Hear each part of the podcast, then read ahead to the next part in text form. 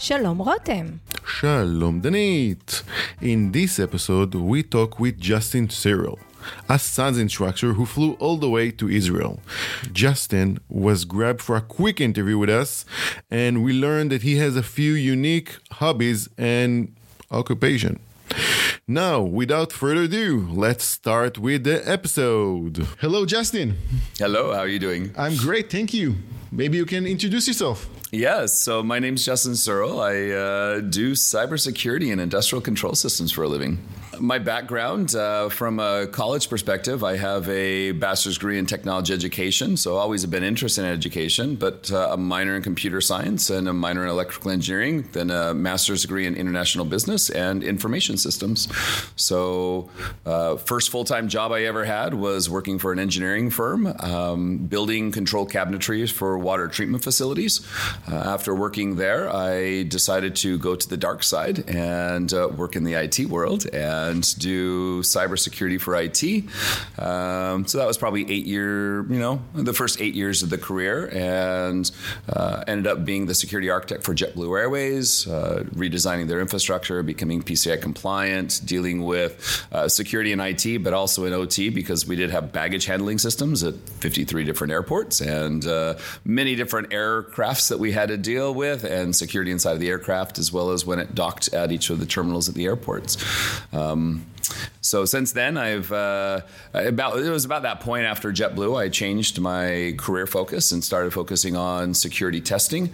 And uh, boy, as I as I started doing security testing, one of the one of the first clients that came to us was an electric utility, and they wanted us to come through and and do security testing of some new smart grid automation capabilities, as well as some new smart meters that they were considering adopting back when smart grid was the the new thing on the block. And yeah, for the last 12 years, that's pretty much what I've found myself stuck doing is doing security testing inside of industrial control systems from the energy sector to oil and gas to uh, aerospace manufacturing, auto, auto manufacturing, food manufacturing, chemical, pharmaceutical to avionics to shipping to shipping yards to trains, subways, um, microgrids for military bases, um, nuclear power plants, as well as to some degree a little bit into weapon systems, as well as uh, nuclear powered uh, military devices. So, Wow, So, impressive. yeah, I'm really impressive. So, it's honestly it's it's just a craving for more knowledge and craving to satisfy my curiosity. So uh, honestly, my determination on whether I take a job on or not is usually if it's in an industry or a field or a control system that I have not experienced before. That's always the very first uh, yes right there. And then same thing for countries, right? If I have not been to the country, the answer is yes. So, how is Israel? Oh, I love Israel. It's been great so far. Uh, I've been able to get out and see a little bit, and uh, after finishing class, I'll have another extra day to be able to go play, and uh, definitely will be back. Ah, that sounds really good. A real uh, adventure. Yes, always, always. Life, life should be an adventure, right? That's what make, makes life interesting. So, you literally the author of the course that 410. Yes. How did you get that? Oh boy, I've authored many courses over my career. Um, so I've always enjoyed education, right? My my bachelor's degree was in education. My goal was to be a professor, and I did that for a couple years and realized that I didn't want to be a full time professor, full time education. And so I, after I was, uh, you know, took a, a short professorship for about two years, uh, I ended up starting to uh, do public speaking at different security conferences and then started offering workshops at conferences and then starting to go ahead and um, provide training and write training courses and started doing training at OWASP events for cybersecurity around web applications, started doing um, uh, training courses at Black Hat, been doing training courses at Black Hat now for teaching there for about 13 years. Uh, and then two years after that, so about 11 years now, started teaching for the SANS Institute. First, it was in penetration testing around web applications and and uh, other types of web technologies. And shortly after I started, that's kind of when I made that transition into cybersecurity and doing pen testing and cybersecurity full time. And now I've written a couple courses around them. So I have two or three courses that I that I still still currently offer and teach, and have a small army of people to teach with me. So, Danit, you need to hear some crazy hobby that, that, that this guy had. You must say something about that. Yes, I love scuba diving. I love scuba diving. I'm actually a scuba diving instructor and uh, a master diver. So, yes, that's what you were talking about, right? He's just playing with us. Uh, no, actually, I am. I am. I am a dive master for scuba. Uh, and I'm working on my helicopter's pilot's license as well. Almost finished with that. Wow. Are you pitting the helicopters too before you? Am I testing the helicopters? Uh, no comment. a pen tester is also working. But my wife is a helicopter pilot, so she's a commercial pilot, and so I'm trying to get my pilot's license to do it. But I assume you're talking more about the, the falconry, the training the hawks and the falcons. So uh, one of the biggest problems that my wife and I have is we have way too many interests, way too many hobbies. Um, like I said, life should be an adventure, and I believe that in both my work and in my personal life. And uh, besides the many outdoor activities and the way too many open source projects that I that I run, uh, my wife and I also are licensed falconers. So we train hawks, falcons, eagles, and owls to hunt The birds? the birds. So I've been doing that for 18 years now, actually 19 years now. And uh, that's actually how I met my wife. So my wife and I met doing falconry back in 2000. Uh, end of 2012, beginning of 2013 is actually when we met because we were both falconers, and I was practicing a very specific piece of falconry where I had two Harris hawks that were uh, that I had trained to cooperatively hunt together, which is less common. It's not very common to have birds hunting together in falconry, and she wanted to s- experience that, and that's how we met. Wow, that's great. You know, adding your experience in ICS and and OT, and uh, when on our podcast, Rotem talks a lot about how there's there are not enough professionals in OT and ICS, and adding this falconry, I think Rotem that you've met your new idol. Yeah, well, sleep is something that I try to find between the hobbies. So that's what the airplane is for between between the travels. So you probably uh, travel far. Too much. Um, I usually for for almost 15 years now, I average about 350,000 miles per year.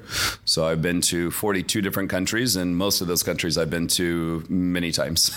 Wow, that's that's exciting. Yeah, exciting and tiring, and the pros and cons. Let's just say that COVID for the last year and a half has been a, a very nice um, forced break. so, Don't ask him what he learned in, the, in the COVID. Don't ask like I said, him. too many hobbies, way too many hobbies. Okay, now I have to ask. So during COVID, my wife and I, um, since I wasn't traveling and I had weekends, which I've never experienced before because I'm always flying on airplanes over the weekends, my wife and I started doing professional shooting competitions and then started doing two gun competitions and then started doing night competitions with uh, weapons lights and then started getting into night vision and shooting with no lights at night, um, which led us to the current birds we have, which are two small micro falcons, small falcons. So they are not falcons, excuse me, uh, small owls.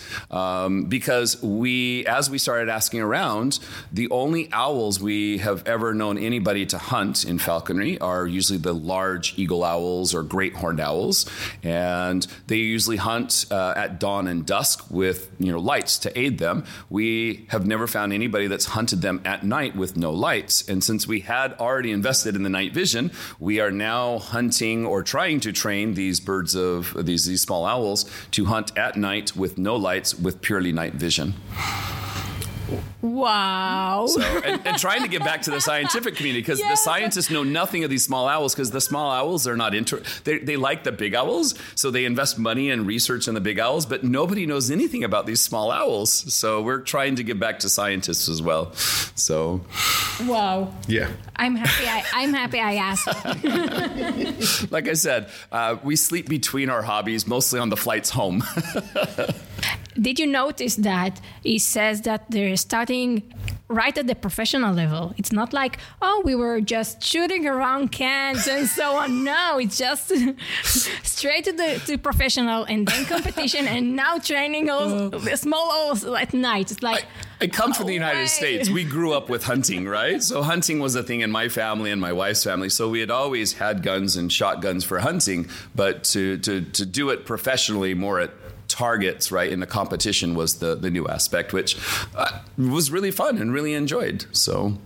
and ended up causing us to buy some more guns. That's always good. Not a bad thing. okay, so let's go back to Let's go back. To, yeah, let's go back. Okay.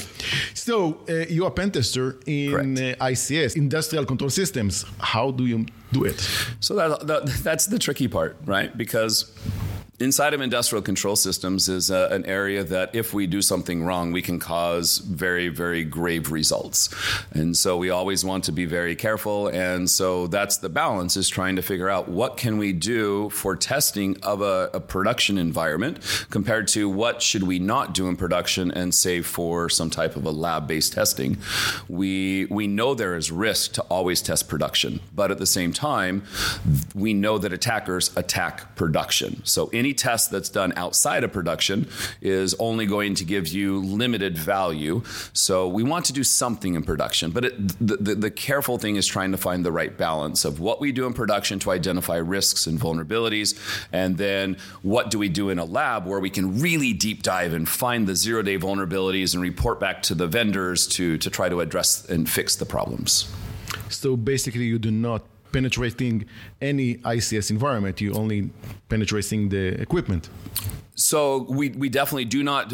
So when we talk about the environment, right, because the environment's very large, probably the, the better way to say that is when we are doing penetration testing of production environments, we do not do penetration testing of the process and the controller, right? We try very hard to stay away from the process. We will usually, uh, in a testing environment, we will usually only do testing in production after we have uh, done other engagements where we investigate investigate the risk and do architecture reviews and talk to engineers and understand the risks and understand the technology that's there. And then we'll usually collect data from the environment through network captures and analyze the network captures, not to find vulnerabilities, which I think a lot of people misunderstand what a network capture assessment is, but primarily to enhance our understanding of the assets, of the communication flows, of the protocols that are used, and more importantly, for the company doing the work, judge our own liability liability and our risk about going forward with sending packets and interacting with that environment and making sure that what we see in the network captures matches what we spoke to the engineers about in the architecture reviews and their documents and their asset inventories. Because if what we learn from the engineers in the interviews do not match what we find in the environment, that is a cause of concern. And we need to address and remediate that and identify why we have differences before we ever do something even as simple as port scanning. Because even port scanning scanning inside of industrial control systems can be dangerous. So we will do some limited port scanning of the supervisory areas, uh, the, the higher levels of the control networks to identify the assets, identify the services, and, and very carefully interact with some of the IT services. But when it comes to the processes and the control protocols, we will try to identify the control protocols if we're in a penetration test. We may send an identification request to the service to identify what asset and serial number number and model number that's there, but we will not enumerate control protocols. We will not send read requests to the various different tags in the controller trying to understand the process. That is something that's best left for a production environment, or sorry, for a, a lab environment, lab testing. And another thing is we will never interact with the devices while they are producing whatever process they are doing. So, generation plant for an electric utility, we will only test when it is offline, not providing power to the grid. Of course, the equipment is powered on, else you couldn't talk to it, but they're not actually providing power to the grid. So there's no risk of blackouts. And same thing with production, right? Food manufacturing, pharmaceutical manufacturing, we will test them while the devices are on, but the process is not actively producing something because that's too much risk.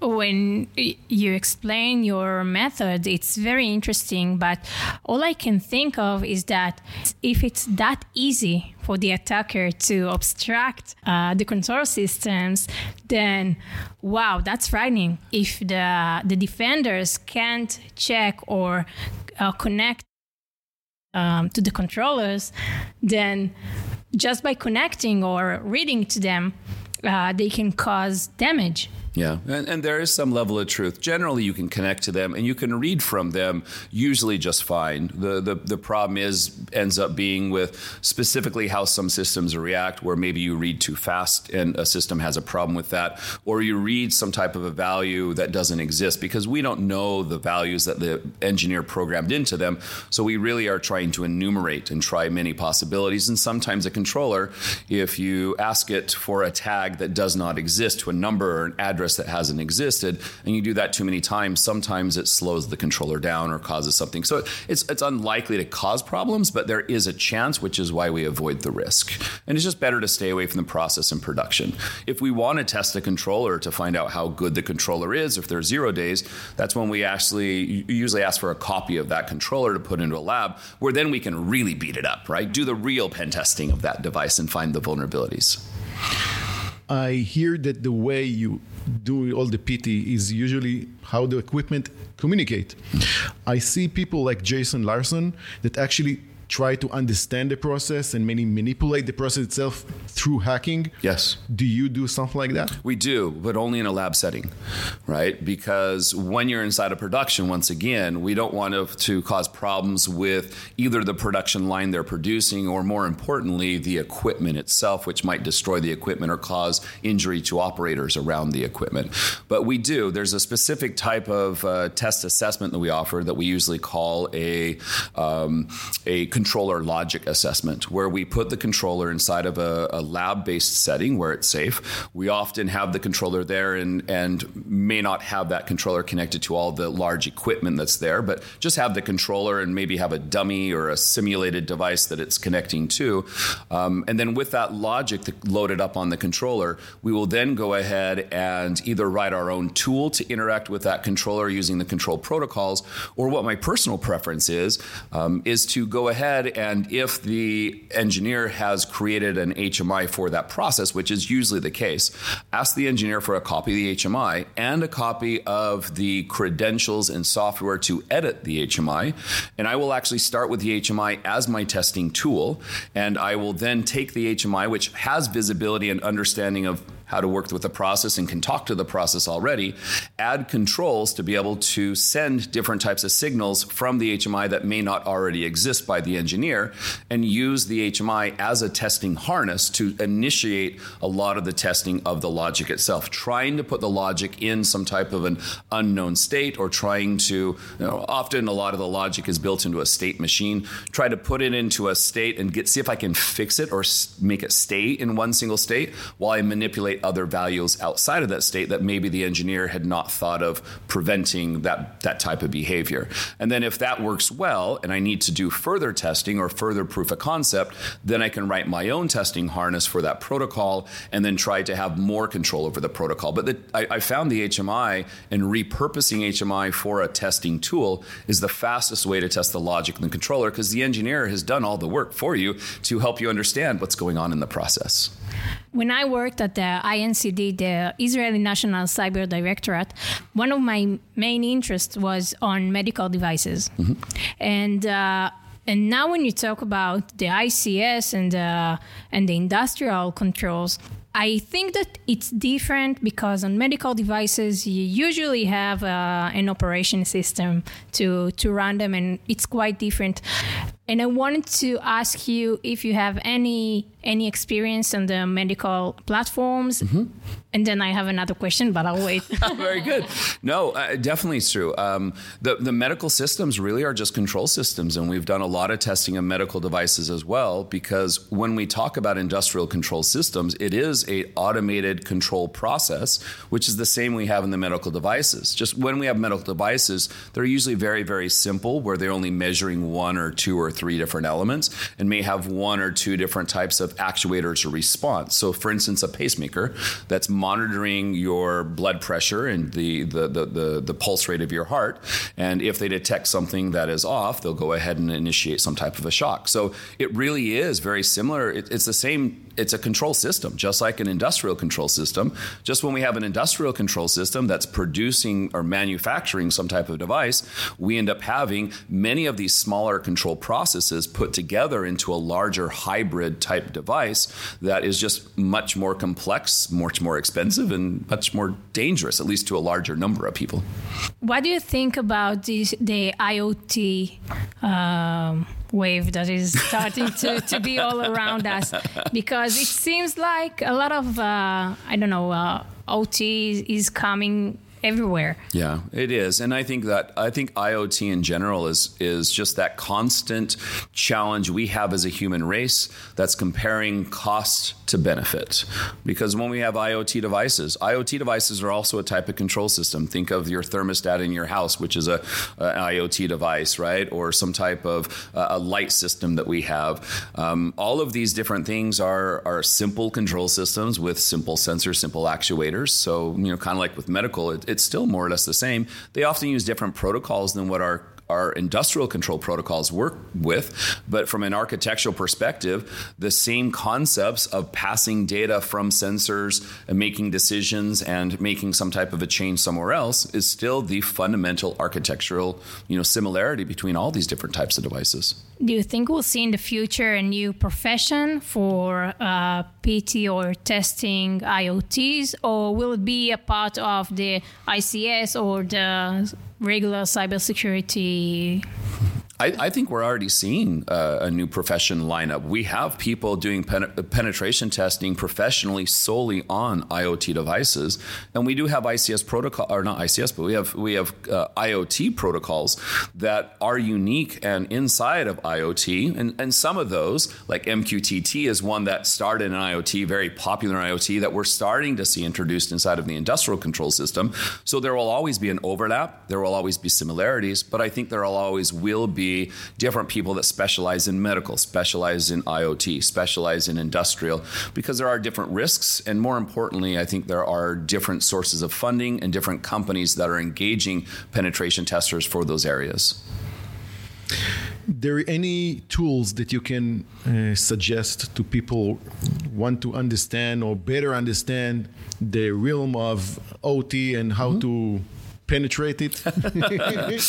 So that's always a challenge. And that's something I've found in my career that um, trying to identify tools, especially for ICS, is always a big challenge, especially when we're doing penetration testers be- testing, because we have a lot of tools in IC- the ICS world, right? But those tools are primarily written for engineers and they're usually created by vendors and usually sold either as a standalone product or provided as part of a, a larger acquisition that number one usually are not made available or, or easily obtained by people learning or performing penetration testing. And number two, don't really have all the features that we need for doing penetration testing because I'm looking at a system and a communication protocol and a way a process and, an, uh, and a supervisory system interact with each other in a very different manner than a control engineer. They want to build and facilitate the communication. I don't understand what they build. I need to analyze what they build and step away and find some way to take all this data data and represent it in a way that I can start to learn what they did. I'm coming at it from a different perspective. So I've tried a lot of using the engineer tools, and I still end up using a lot of engineering tools and doing crazy things like building scripts and macros and you know monitoring this mouse movement and clicking on this one single button and doing it a thousand times and saving it to a text file and exporting it so I can analyze it, which is horrible. It's it's not the best way to do it, right? Um, but we are starting to see some penetration testing tools written specifically for ICS, and I've been trying to do that with the the, the lack of infinite time that I try to find in my life. Uh, but I'm trying to. Some of the open source projects I have is trying to provide and write some of these tools more to scratch my own back because I have those immediate needs, but also for my customers and my students to be able to use as well. So I have a, a website website, controlthings.io, uh, which is a website. I have a, a virtual machine that is a Linux based virtual machine, very similar to Kali, but it's called the Control Things platform. And it has a lot of different types of network, IT, and ICS, OT penetration testings built into it, as well as a lot of data, a lot of uh, reference material, a lot of guidance documents for defense and offense, a lot of network captures from ICS protocols, which are really hard to obtain if you don't work in the industry. And even when you work in the industry, hard to get the engineer sometimes to share.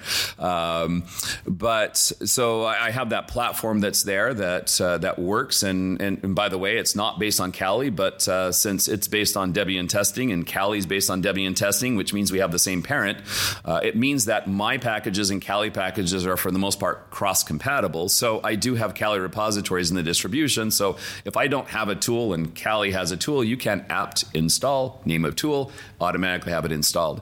But then I'm also trying to write custom tools because there are specific needs that we need in ICS with ICS protocols, which we don't have enough people doing this work to really write the tools. Because, right, it seems like you have to get 100 people before tools start to be written. Then you have to get 1,000 people in the industry before people actually start writing good tools. So I'm trying to be a help and write some of the good tools, but they're still incomplete. They're still in alpha stages. But the uh, at Control Things IO, there's a tools page where I have several different tools where I have various starts for various different types of tools, some protocol specific, some more generic that are dealing with uh, more generic IT layers like serial layers, IP layers, RF layers, where I can interact with proprietary protocols and at least analyze fairly easily some of these proprietary protocols and at least make the requests. But like I said, that is a constant work in process, and and I do that in the spare time. You know, sometimes I swap an hour of sleep to make a little bit more advancement on my open source tools. wow. Can we move on to our similar question Yeah. corner? Uh-oh. Okay. You guys have a coordinated question for me. Uh, yes. trouble. Well, in our podcast in Hebrew, we have uh, a set of similar questions that we ask all of our guests. Okay. These questions are meant for the cybersecurity work of line. And since you have so much experience in seeing what others can't see, then your perspective is very interesting. These questions are fast uh, Q&A. Okay. Okay. So be prepared. We'll ask a question and a short answer, and we'll go back and forth. Okay, very good. What is the biggest challenge in our profession? Getting things done. We have so much to learn, so much to keep up to knowledge, so much to plan, so much to determine what we need to do that sometimes actually accomplishing something real is the hard part. If you could recommend others who want to wants to be a CISO, okay, wants to be a defender, a mm-hmm. professional, what do you think the most important thing that they need to to know to learn? passion and dedicating your personal time after work to be prepared for the next step. Because if you're not prepared for the next step, you're not going to recognize it and you're not going to be ready to take it. CISO that doesn't have any money or literally small amount of money. What is the minimum bare that he can do? Oh, the minimum he can do. So, not even enough to be able to hire a person. Because usually I would say hire a person before you buy a tool. Um, boy, that one's a rough, rough question. Um, uh, honestly, I think that uh, from a CISO perspective, uh, with with little to no budget other than his his own hours to be able to do the work, right? I would say try to spend half your time on planning and uh, generating metrics and providing metrics and information back to the business and running a program, and probably the other half of your time trying to make changes here and there to make the security a little bit better to stop the attackers from getting in or be able to increase visibility to see the attackers. How do you think, or what do you recommend that we can bring more women to these professions? That's always a challenge. Um, I would love to see more women inside this profession because I, I, I think that this is just an interesting profession. We need people, and we need we need the ability to be able to think from this from many different perspectives and many different angles. And um, you know, I, I, think really just outreach programs, uh, working with universities, different types of, of, of benefits, and and really uh, just just really encouraging those that are interested to to push forward and and the women that are inside the field, they probably know best, right? I'm I definitely come from a different angle. So, yeah, I would, I would actually push that back on your shoulders. I say you probably have a much better perspective than I have on that. Yeah, but that's not for a quick answer. No, I that can is talk- true. I can talk an hour about that. So next question: risk assessment Mm-hmm. or PT? Choose one. PT for pen test, I'm assuming. Risk assessment or pen test. I would say whatever we did the last quarter, last day, last week, we'd do the opposite because we need both. And if we haven't done nothing, If we haven't done anything between the two, probably risk assessment. or close the business. Um, a good CISO, is he a manager or a hands-on technical? It depends on how big your team is. If you only have a team of three people and you're the CISO and you only have two people working with you, you better be hands on. Um, if you are uh, a CISO that has 20 or 30 people underneath you, uh, you better not be hands on because that's not what your skill set is, and you have people to do that for you. what is the most important certification a CISO can have? The most important certification a CISO can have.